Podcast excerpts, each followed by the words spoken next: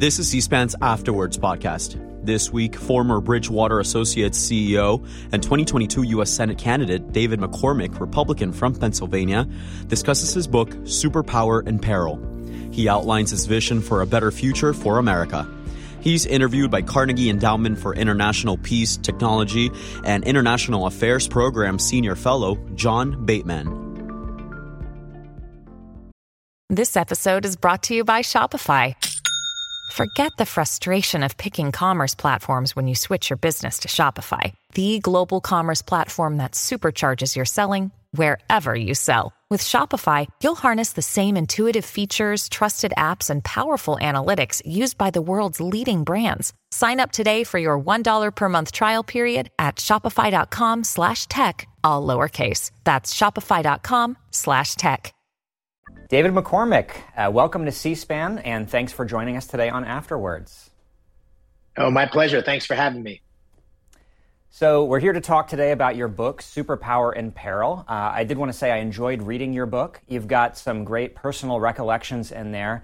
Uh, and you also have a very wide ranging assessment of what you see as our country's challenges and opportunities. And as a policy wonk, I particularly appreciated your focus on data and technology and the China relationship. Uh, but before we get into any of that, uh, I thought we might begin with just your personal story. Uh, for viewers who may not have followed your career in politics, finance, and the government, uh, what should they know about you, and how did it come that you ended up writing a book about the state of our nation? Well, again, thanks for having me. Uh, yeah, the book was really um, was really motivated by the sense that our country was headed in the wrong direction. I, I started writing it um, a couple years ago before I even decided to run for the Senate in Pennsylvania, which uh, which turned out to be a very high profile race. But the the reason I wrote it was because I really feel like I have lived the American dream. I grew up in a small town in rural Pennsylvania where we have some common roots in Bloomsburg, uh, and then uh, played sports and, and ultimately had a chance to go to West Point I grew up. Uh, my family had a small farm, and I grew up baling hay and trimming Christmas trees and working downtown at the local McGee restaurant. And uh, and then I went to West Point and, and ultimately went on and served in the 82nd Airborne Division. Uh, came back, went to graduate school, and then and then went back to Pennsylvania and, and ran a, a company in Pittsburgh uh, that became a big tech success story and hired about 600 people in, in Pittsburgh. And then went and served in the government for uh, President George W. Bush uh, in the White House and the National Security Council, and then as Undersecretary of Treasury, and then went and ran Bridgewater, which is uh, one of the biggest investment firms in the world. So uh, when I step back and think about growing up in rural Pennsylvania, I never imagined that I'd have the kind of career that I've had. And uh, as someone who has been so blessed, I felt like I, I might have an opportunity to give back uh, by, by both writing this book, but also running for the Senate. As you mentioned, you did run for Senate in Pennsylvania in 2022 as a Republican. Very narrowly lost the Republican primary to Mehmet Oz by about a thousand votes. Uh, and there's talk of uh, you running again. I know you've said you're you're considering it. Um, let's let's get straight into the book. The title is "Superpower in Peril." It's a stark title. It's a warning. Uh, why is America in peril, and how much peril are we in? Well, you, are right. It's a very stark title, and pe- people it's ominous. And then people say, "But I read the book, and the book's optimistic." How do I how do I reconcile those two things? And the truth of the matter is, I do believe that we're at a unique inflection point, and uh, and we are in decline. And I'll describe that in just a minute. But decline's not inevitable, but neither is renewal. It depends on what we do. And this book was meant to first diagnose the problem but mostly lay out a path for what we should do. And I start with uh, the premise that we're in decline across a number of dimensions. Economically, um, we're struggling with um, $31 trillion debt, um, you know, inflation that's at a 40 year high. Uh, productivity, which is about half what it's been over the last uh, you know few decades, and and most important, uh, most Americans uh, are living paycheck to paycheck. The majority of them think their kids are going to be less well off th- than they are. And 80% of Americans think the country's headed in the wrong direction. That coupled with uh, a challenge from China on the global stage and our military capability in relative terms and absolute terms uh, in decline, and then also a spiritual decay, which I which I try to highlight, where some of the basic building blocks of American exceptionalism, uh, an economy that's driven by market forces, uh, merit is the key driver in many of our institutions, a belief that America is exceptional. All those things are uh, are being challenged, tested, and for that reason, um, I conclude that we are in decline. And uh, and while uh, decline is not inevitable, uh, we really need to act uh, to turn things around, and, and that's what the book's about. You've laid out a wide variety of assessments on economics, on the state of our spiritual life in America, our politics. So, you know, this may be a difficult question to answer, but I'd love your take on when did this decline begin? When did we peak and stop uh, improving as a country and begin on what, what you see as this slide? Because I think people's answers to that often can be quite illuminating. Yeah, it's a, it's a really good question. And I think different dimensions uh, of our decline have come about on different timeframes. But I, but I think the peak of American power in the world, um, America, America's role in the world, uh, and American strength in relative terms, both economically and, and from a national security perspective and military perspective, really happened probably uh, about the time of uh, of the first Gulf War. And I I make that point that this is sort of the unipolar moment. And then um, there's lots of aspects of our economy that have continued to prosper, but the, the financial crisis in 2008 was obviously a challenge. And I make the case that um, our economic circumstances have gotten much worse over the last couple years uh, because of what I believe are policies that have taken us in the wrong direction, both a combination of extreme spending um, that that's been across uh, both Republican and uh, Democratic administrations, but certainly has really uh, excelled in the last couple years. But also a very easy monetary policy that's persisted, you know, for more than a decade. And the combination of those two things have put us in, and and a, a very uh, uh overwhelming um, regulatory state, which I try to talk about, administrative state, and the regulatory landscape that's gotten much worse for businesses, which has also uh, cramped our productivity and so forth. That combination of things I think has contributed to our current moment. So there's certainly much of this has been in, in the building, but I also point uh, to a number of things that I think are the byproduct of, of, of, of an ideology which is taking us in the wrong direction. The choice of the unipolar moment in 1991, I think, is very evocative for a lot of reasons. First of all, there's some connections there to your personal story. As you said, you um, were uh, an Army officer who served in the Gulf War. Um, but geopolitically, sometimes when people talk about this unipolar moment, the phrase moment is meant to suggest that perhaps it was inevitable that we could only be the unquestioned global power with, with so much hegemonic influence over the world's economy, military affairs, diplomacy uh, for such a brief period, and, and that it was inevitable that other powers would rise to challenge us, that this is a natural state of affairs. Um, and also, if we think about the global economy, that you know, developing countries, uh, which once included China, often grow faster than developed countries like the United States, and so the process of globalization would create a certain kind of leveling effect. So, I guess my question for you is um, should we aspire to another unipolar moment, or should we be trying to adapt to a more multipolar world, or something in between? Think it's more something in between because there's relative and absolute. But from the moment that that we're talking about, um, two things have happened. One is uh, decay within. Um, and so many of the challenges that uh, we're experiencing in terms of our own power, our own economic strength, our own military strength, are the byproduct of bad decisions at home. And I try to highlight this uh, with, in particular, uh, education. So, sort of the thesis of the book is we need to educate our people, we need to confront China, we need to secure the country, and uh, and I have policy prescriptions for what I mean by that. But our educational system is a good example of decay from within. So we're ranked something like 22nd among industrialized countries um, in terms of our education system for our children. Um, there's a number of things that I think are eroding um, the the quality of that education, and one of them is civics and the way we're teaching American history and America's role in the world. So there's a number of things that are internal, our, our debt issue and the economic policies that have contributed to it. Those are things we're doing at home that are leading to uh, decline. And I talk about an agenda for going to the gym, as I describe it, which mm-hmm. is the things we need to do to get American power back. In parallel, as you say, um, the world um, has evolved, and in particular, the rise of China.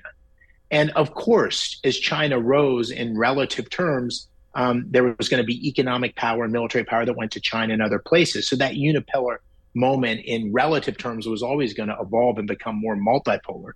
But what's happened with China in particular is an evolution that's very much running counter to American interests. The hope of how China would evolve has not not come to pass, and China's become a techno-authoritarian model that both challenges uh, the United States economically, militarily, but also in terms of geopolitical influence, and in particular, China's leadership on technology, which, as I point out in the book, is is really quite astounding. You know, there's a recent Wall Street Journal article that described uh, uh, an Australian think tank that just did an analysis of 44 key technologies for economic prosperity and military strength. China was in the lead in 37 of the 44, according uh, to um, uh, this this independent group. So that's the byproduct of, uh, of, of China's evolution and its strategy. China has a plan uh, for displacing the United States as a global superpower, and it's also a byproduct of policies and choices we've made in terms of how we dealt with China, which it, which in retrospect were misguided. Well, I want to ask about China. Let me just ask one more question about your big picture perspective on the United States right now. Um, you mentioned the statistic that 80% of Americans think that we're on the wrong track. And this is something I was thinking about as I read your book. In many ways, Americans are united in a belief that our country is in peril and facing unprecedented danger. And a lot of what you laid out, many Americans would agree with the concern about rise of China, a decline in economic prospects. Uh, but in many other ways, Americans disagree about the nature of the peril that we're in. Um, and maybe that actually gets to the heart of domestic political divides. A lot of Democrats, for example, would really focus in on two perils that don't get a great amount of attention in your book. Um, one is threats to American democracy, as typified by January 6th, uh, and the other is the existential threat of climate change. So, w- what's your assessment of these other perils, and what would your message be to Americans that have a different perspective or rank ordering of why our country is in danger today? Well, I think the um, the the polarization. I try, I, I do try to address this head on. I think we have uh, divisions within the conservative movement and the Republican Party, and and obviously divisions across the country. But one of the things I try to highlight is that the last twenty years, in particular, have been um, not great for a huge part of our population um, you know, the economic uh, well-being of many Americans. If you held assets over the last 20 years, you've gotten a lot richer, but but only a small percentage of Americans own assets. And for the large majority, something like 85, 90%, real incomes have remained flat and inflation's pervasive. And the fentanyl that's coming across the border is coming into those communities. So I think the um, the the lack of um, confidence in our future, the belief that America is headed in the wrong direction. There's lots of reasons. I'm not trying to make it single minded. But I think the fact that the American dream, the idea that you can, um, if you work hard and play by the rules, you can get ahead, your life's going to be better. It's just not working for many, many Americans. And so, you know, I learned as a CEO a long time ago, there's a lot of problems you're trying to solve. But, but I've tried to zero in on the things that I thought would make the biggest difference in terms of uniting our country. And I thought the, the couple things we could probably unite ourselves around, both as a conservative movement, but, but as a country, is the desire to have dynamism in our economy, the desire to have opportunity for all. By the way, that economy that I just described has been particularly disadvantageous to blue collar workers, to minorities.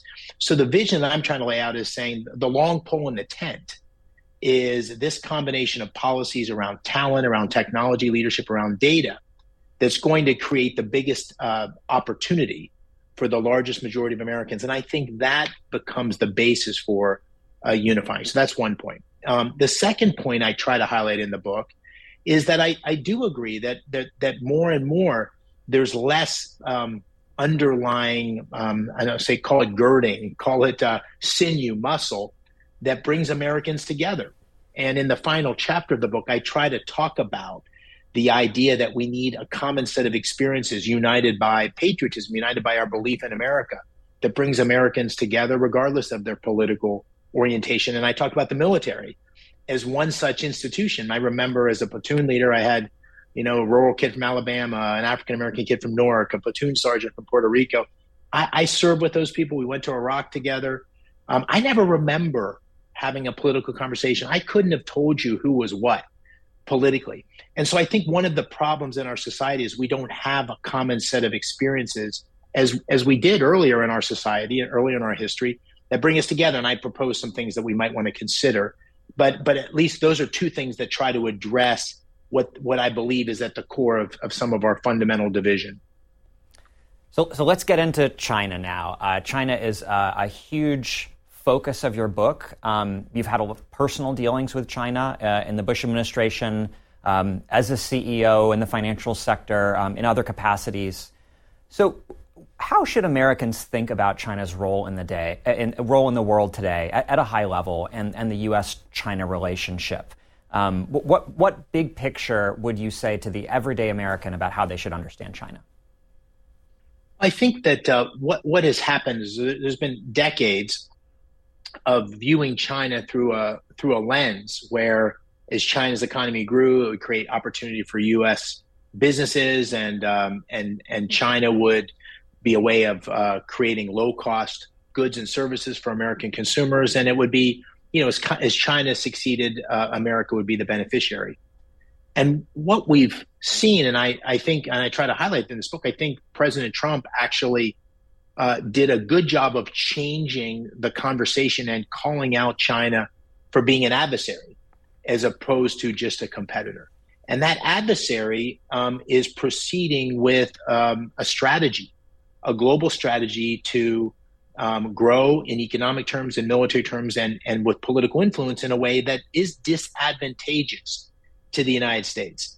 And so it's an adversary. Now, that evolution has taken place, and I think it was obvious a lot earlier than both political parties recognized.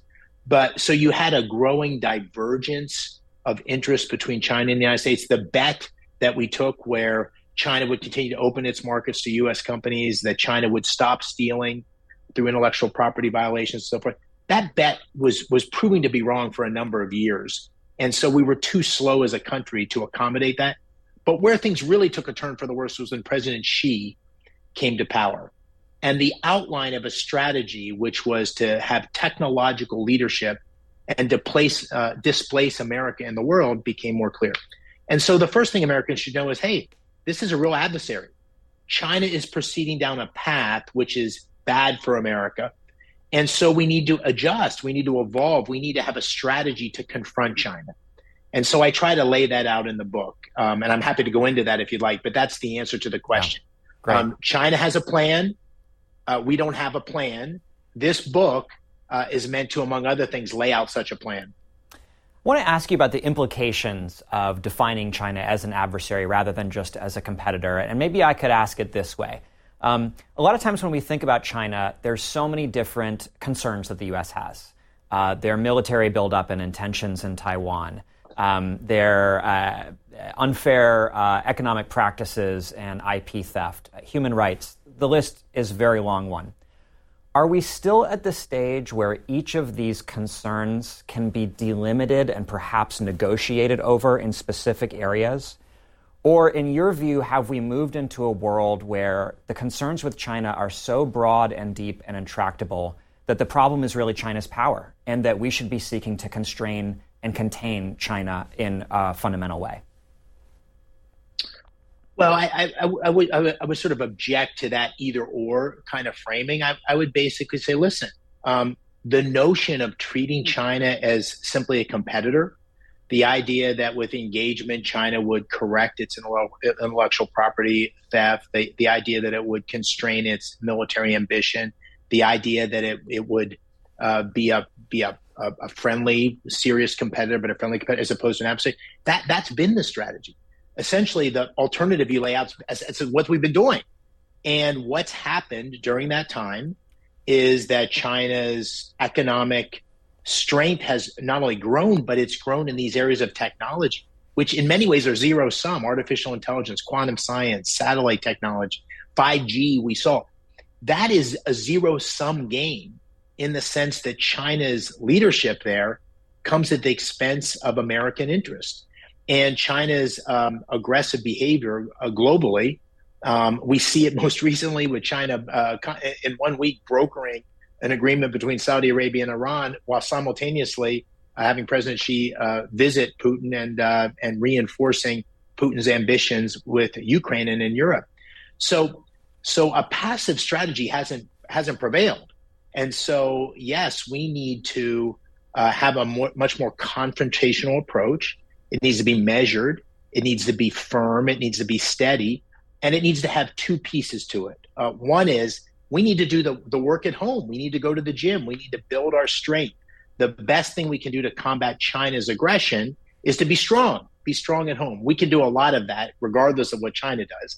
And then we need to confront China abroad. And I lay it out in a chapter in the book on confronting China where I essentially say we need to decouple in strategic areas like semiconductors or pharmaceuticals where we're dependent on China. We all learned, um, I think, to many of our surprise, how dependent we are in China or uh, Taiwan, which is 90 miles from mainland China, for semiconductors as an example or for pharmaceuticals. That's one. Two, we need to be much more forthright in terms of holding China accountable for bad behavior. And the two uh, areas I highlight in the book are uh, human rights abuses with the Uyghurs. We need to speak speak um, clearly and strongly on that, but also COVID. I mean, this is uh, to me um, an area where China has been completely resisting any accountability, any transparency on the origins of COVID the idea that we couldn't even have the notion that the Wuhan labs were connected to the potential virus created uh, in uh, in Wuhan, and the idea that we don't have transparency on that, despite uh, the belief from our intelligence services that there is a connection or a possible connection. That's the second thing we need to do. The third is we need to have investment review process, which stops U.S. companies from investing in China, particularly in ways that directly uh, is against U.S. interests. So, for example, today there are Silicon Valley venture capital firms that invest in artificial intelligence. Uh, companies in China that work directly with the PLA and the Communist Party. That that's that makes no sense. It's unacceptable. And then finally, we need to have a much more carefully orchestrated and explicit set of strategies with our allies, like Japan, like Australia, and others, for confronting China's aggression. So that's the kind of uh, comprehensive whole of nation strategy I think we need to be able to to deal with the rise of China and uh, the growing aggression of China.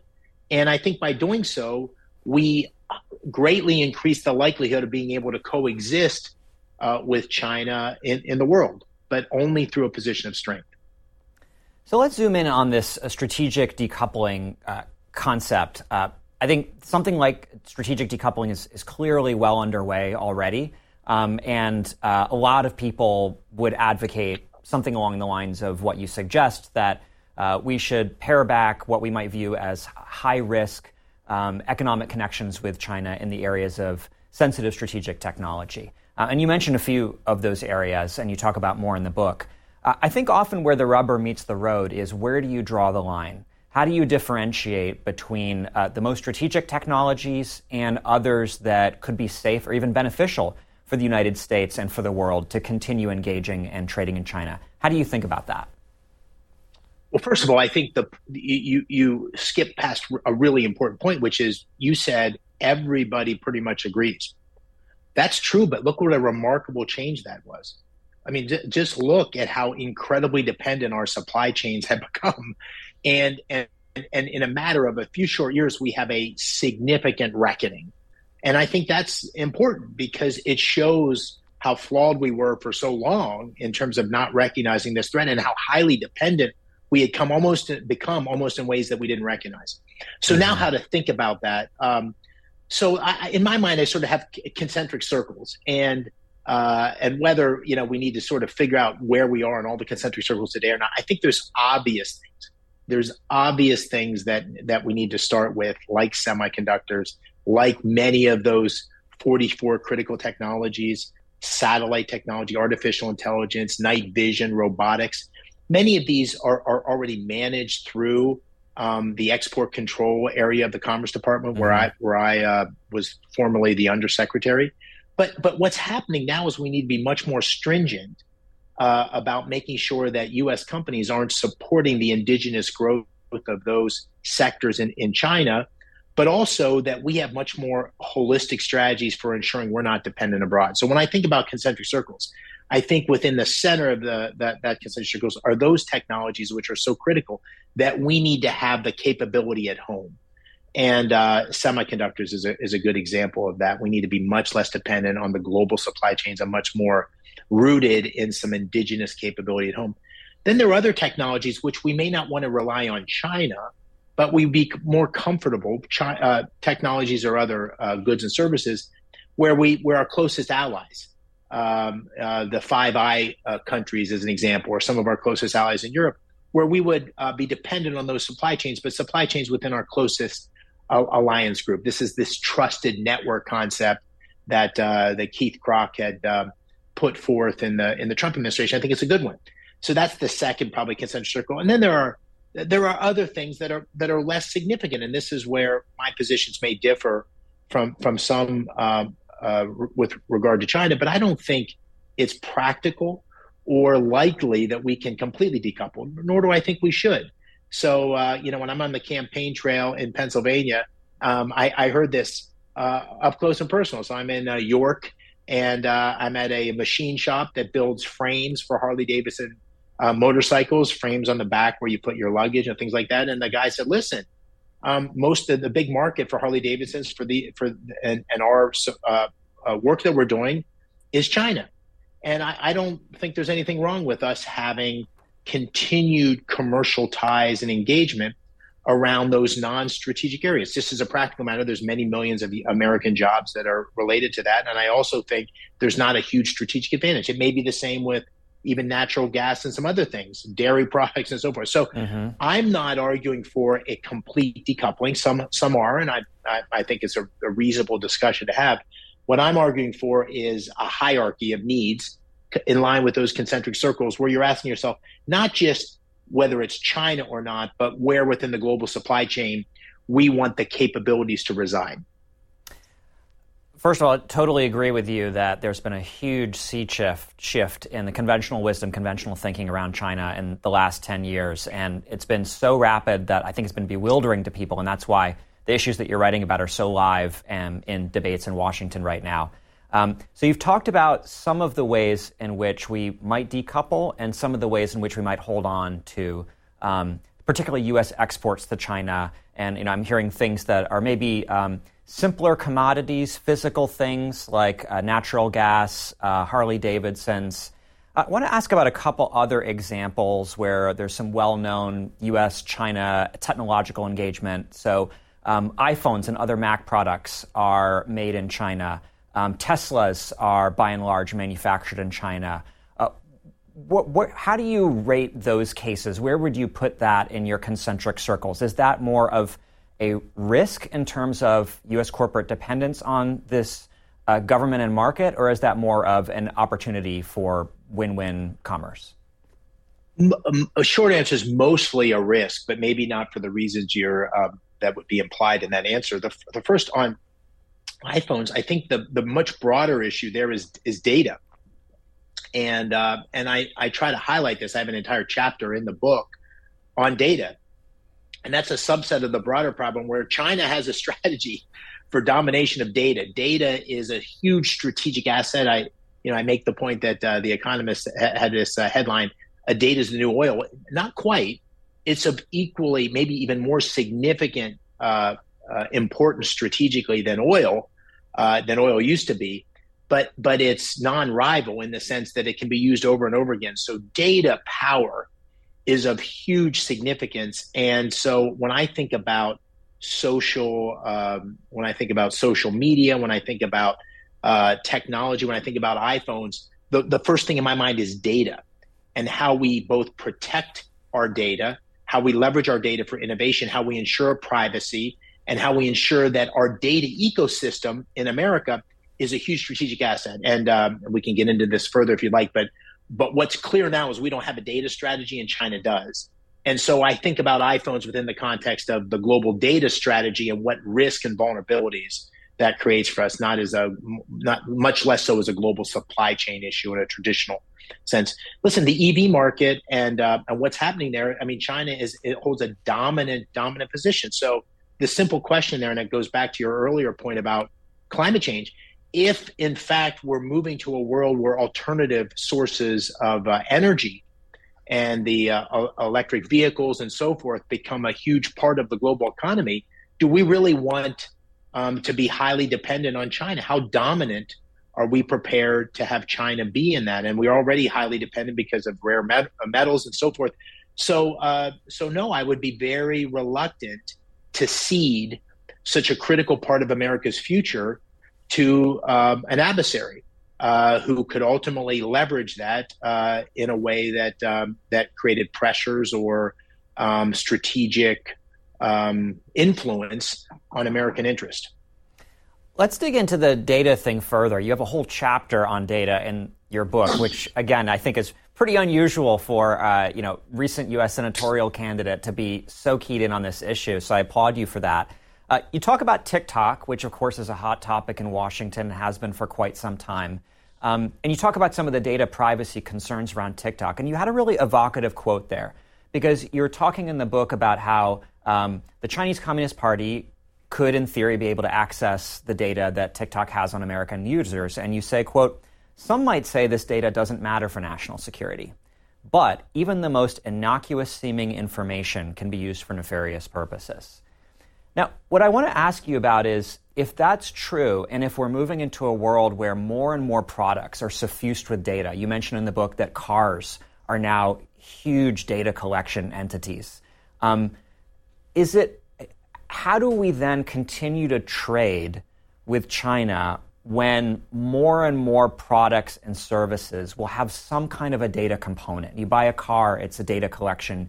You buy software, it has data collection. How, do, how do we get out of this situation? Or does the rising importance of data mean that the strategic decoupling is going to have to get broader and broader over time?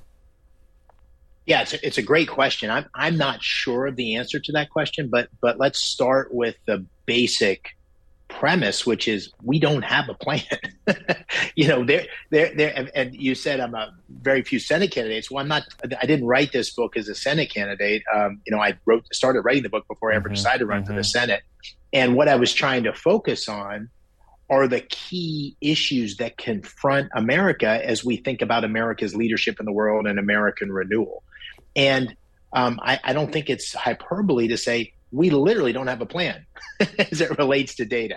There is no uh, person uh, who's sort of squirreling away in the National Security Council today or in the Treasury or in the Commerce Department that says we're all putting this together for a, a holistic plan for how we use data as a strategic asset. And one element of that, of course, is the vulnerability associated with data from TikTok and um, uh, and uh, and Chinese products, which I think is a profoundly um, significant risk. You know, I make the I make the point uh, of a report of uh, of the Chinese having access to Fitbit data uh, in Afghanistan, which gave them insight uh, into you know what our troops were doing, or um, you know the innocuous reference I make to TikTok. Um, who knows? uh, how um, some of the things that are trending on TikTok uh, maybe influence the uh, the opinions or, um, or, or, or the general direction of of our youth. It's it's an interesting observation that China dramatically restricts the use of TikTok at home uh, in ways that are completely unrestricted. And I'm not arguing for restriction mm-hmm. of social media for our kids. I think that's a parent's job, not a government's job. But that's an interesting observation. So I'm not exactly sure where those lines would be. What I'm what I'm arguing for is that we need to have a thoughtful, holistic uh, strategy as a country for dealing with that. And at the center of the data strategy should be data privacy, data protection, um, but also recognizing that data and using data um, is going to be a key driver of innovation. And I, you know, I make the point in the book, but just to for for your listeners to highlight why data is so important in innovation one of the reasons America was so successful working with uh, others uh, in the COVID uh, vaccines was because of the uh, the capacity to share data among those that were researching on this and and make you know compounding breakthroughs. The reason we're all both um, uh, very excited about the possibilities, but also deeply troubled by the risk associated with chatbot, is that um, the power of this data, if channeled uh, in the right direction, can have huge consequences. So, um, in, in, a nutshell, I'm saying we need a strategy, and, and one of the things the strategy would address is the question you ask. Um, makes a, a, lot of sense the idea of developing a coherent strategy. And I think two proposals in your book that are particularly timely is a call for national privacy legislation and a focus on privacy enhancing technologies, which, if they develop well, could be a way out of some of these dilemmas. Maybe there is a way to safely trade with China if we can figure out the technical answer to having that data protected. Um, I want to ask about. Th- yeah, please I go ahead. I think that's right. Yeah. yeah, I think that's right. And you know, listen, it, the other thing I highlight, which um, which which I think is is obvious, but I think maybe a controversial notion, but I'll but I'll just say it is that social media echo chamber is also something that I highlight uh, in the book, uh, in the sense that I do think that we've, and I think there's documentation to support this, and I try to cite that research uh, in the book, but the fact that we have an echo chamber that is that in our social media, but media more broadly, but in social media, which is which is which is left leaning, and therefore even the the marketplace of ideas, where social media is becoming such a, a greater and greater um, source of news and information for all of us. The fact that that marketplace of ideas um, has an embedded bias, I think, is uh, is detrimental. It's detrimental to the free exchange of ideas, the debate around ideas, and, and detrimental um, to uh, trust that uh, you know one of the underlying sources of division with, within the country, the polarization you refer to, is a lack of trust. Different people trust lack trust for different things. That's for sure. But one of the things that certainly is a, a big part of the problem um, among uh, conservatives is the belief that the social media world um, is highly biased, and therefore that's no longer a source of information that we can all uh, seek to use as a as a free exchange of ideas. And so that's one of the other things that I try to to talk about in the in the data chapter and say that's something that we have to address head on. I try to offer some ideas on how to do that. You brought up the compare and contrast between, on the one hand, China's doing a lot to regulate its own information space, social media, and tech ecosystem. Um, and on the, on the other hand, you know, we don't want to emulate that model, right? Um, so, for example, you know, with all the concern that we have about the rise of these tech giants, giants in China, it's been astonishing to watch President Xi Jinping's policies destroy the majority of the economic value of a company like Alibaba, um, and others are really on their heels. Um, they're under political pressure, uh, antitrust pressure, regulatory pressure. Um, so, does that tech crackdown in China um, give lessons for us in the United States about what to avoid, or does it create space for us to maybe look at the antitrust concerns with our own tech companies with, with less of a fear that there's these Chinese giants immediately breathing down their deck, ready to pounce on any, any kind of restraint that, that we put in place here? Yeah, it's a, it's a really good question because at, at a higher level, this is a, it's a bit of the contradiction um, that I try to highlight uh, in the book, which is I think by any objective measure, China has made huge strides uh, from a technological perspective in um, uh, in pursuing leadership. I, I, made the reference earlier about those 37 to 44 technologies. So, the social media technology is one such technology, EVs another, and then there, there are many others. And at this, and, and so um, that leadership is indisputable. That success and progress thus far is indisputable. At the same time, we inherently believe that um, as, as Americans, and I think those of us who, who are advocates of free enterprise believe that that system of state enterprises and state allocation of capital can't, in the long run, be as successful and dynamic as, as the U.S. system.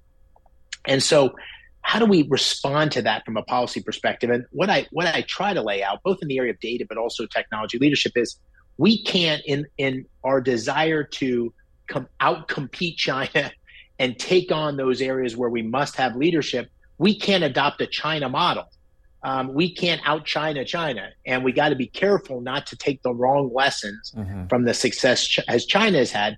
At the same time, there's a, an undeniable reality that they've made huge progress, and uh, you you may recall in the book, I, I lay out a, a, strategy for technological leadership mm-hmm. and innovation policy, which tries to bring together market forces, tax incentives, um, co-investing to try to draw private capital to the areas that I think we need the most success.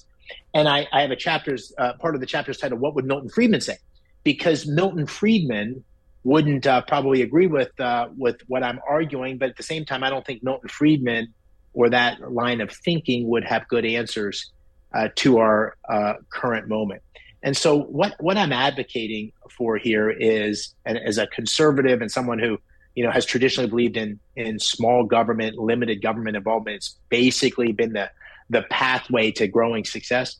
I think in the area of big tech, we need to uh, be a little more discerning, and we probably need to have the government more involved uh, uh, in terms of creating the right regulatory framework, in, in, terms of creating the right guidelines, in terms of uh, ensuring that private capital is flowing to the, the areas of greatest geopolitical significance but not in a in a China way, not in a way that uh, is overbearing and overarching. And getting that right um, by um, by imposing the appropriate regulatory framework and and incentives without um, overdoing it is uh, is a very difficult thing to do. Mm-hmm. And um, and I acknowledge that it, mm-hmm. it poses lots of risk. It poses the risk of politicization and so forth. And so I try to lay out some policy ideas, but as you may recall, also a set of principles. Mm-hmm. When in doubt, go back to the fundamental principles that should guide our policy framework. Um, that's a tough thing to get right. I've, I've tried to at least push forward the conversation.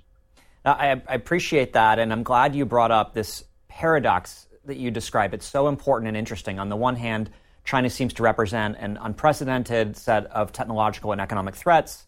On the other hand, there's a sense that we have as Americans that they're pursuing the wrong economic model in some ways, or that they um, they have real vulnerabilities. A couple quotes from your book that I found really evocative I wanted to ask you about. Uh, you mention at one point China's extensive internal weaknesses. And you ultimately say that, quote, China's economic and political problems far exceed our own, and that you would take our position in this race over theirs any day. Uh, so, my question to you is uh, the United States is in peril. Is China also in peril? Is it possible that both countries are in peril at the same time? and what would that mean? Yeah, I think it, I, it's, a, it's a great uh, way to pose the question. I, I, do think China is in peril in, in the following sense. Um, you know, what, what was put forth, um, you know, over the, the previous three or four um, uh, le- sets of leaders was an economic model that would bring, you know, Chinese uh, uh, uh, poor Chinese out of the, the rural areas and and create a vibrant economy that would be would be good for all. But but part part of that model was dependent on China continuing to grow, and a big piece of that uh, was the demographics that would allow that to happen. And so you have China.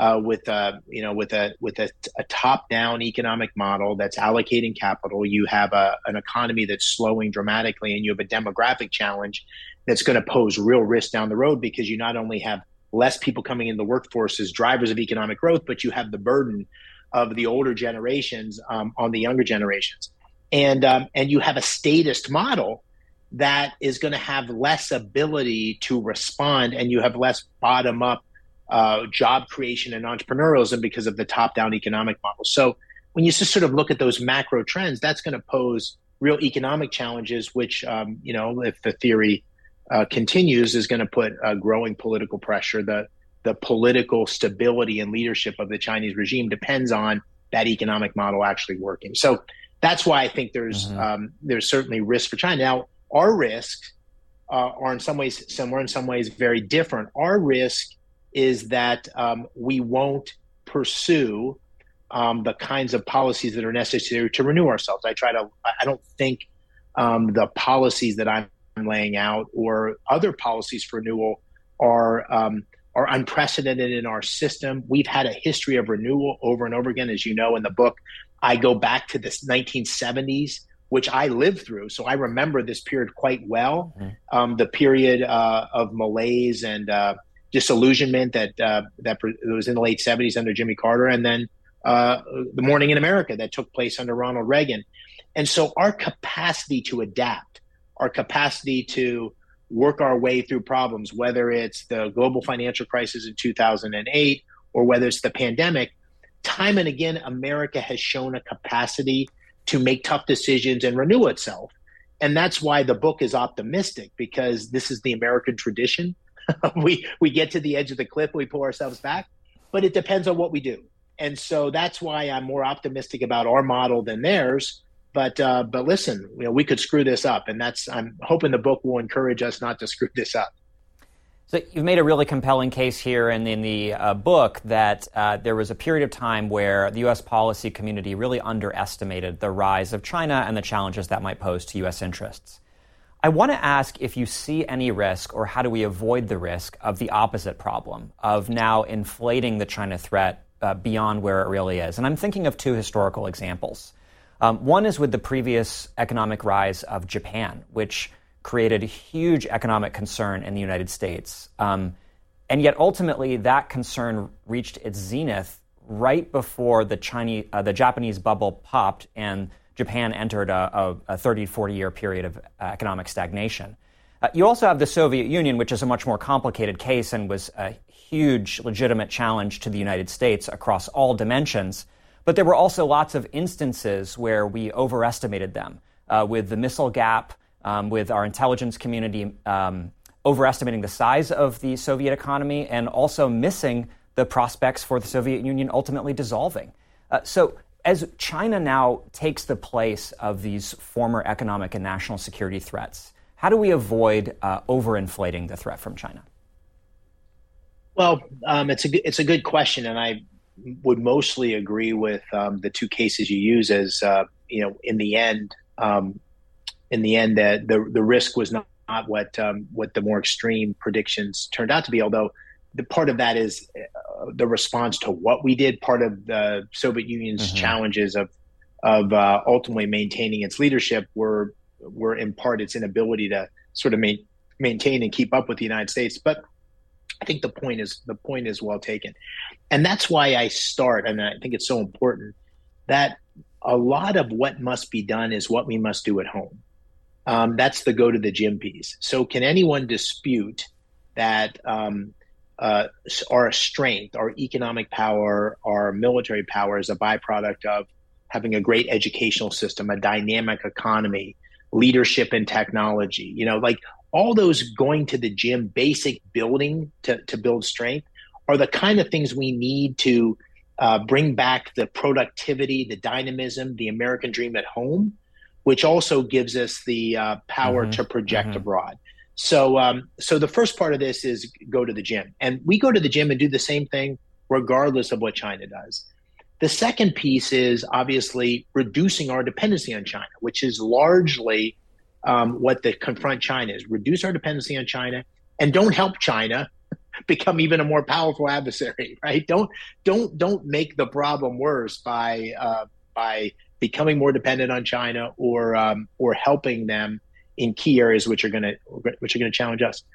But all of this needs to be done with wisdom and care. And I, you know, the the, the guy that uh, the guy that you don't want to be is the is you want to be the strong, silent person that um, that is projecting strength, firmly projecting America's interest abroad. Um, we we need to not um, look for opportunities to be provocative and create, you know, mm-hmm. greater challenges. I'm, so I'm advocating for getting tough and strong and firm, um, reducing our dependencies, and and not supporting China's rise as an adversary, and speaking strongly and and toughly and consistently. What I'm not advocating for is, you know, is is is a uh, is defining American policy solely through the eyes of China. Mm-hmm. But but um, if you were going to say, have we erred too little or too much over the last decade? It's been too little. Mm-hmm. So I think this awakening that we're having across parties is good.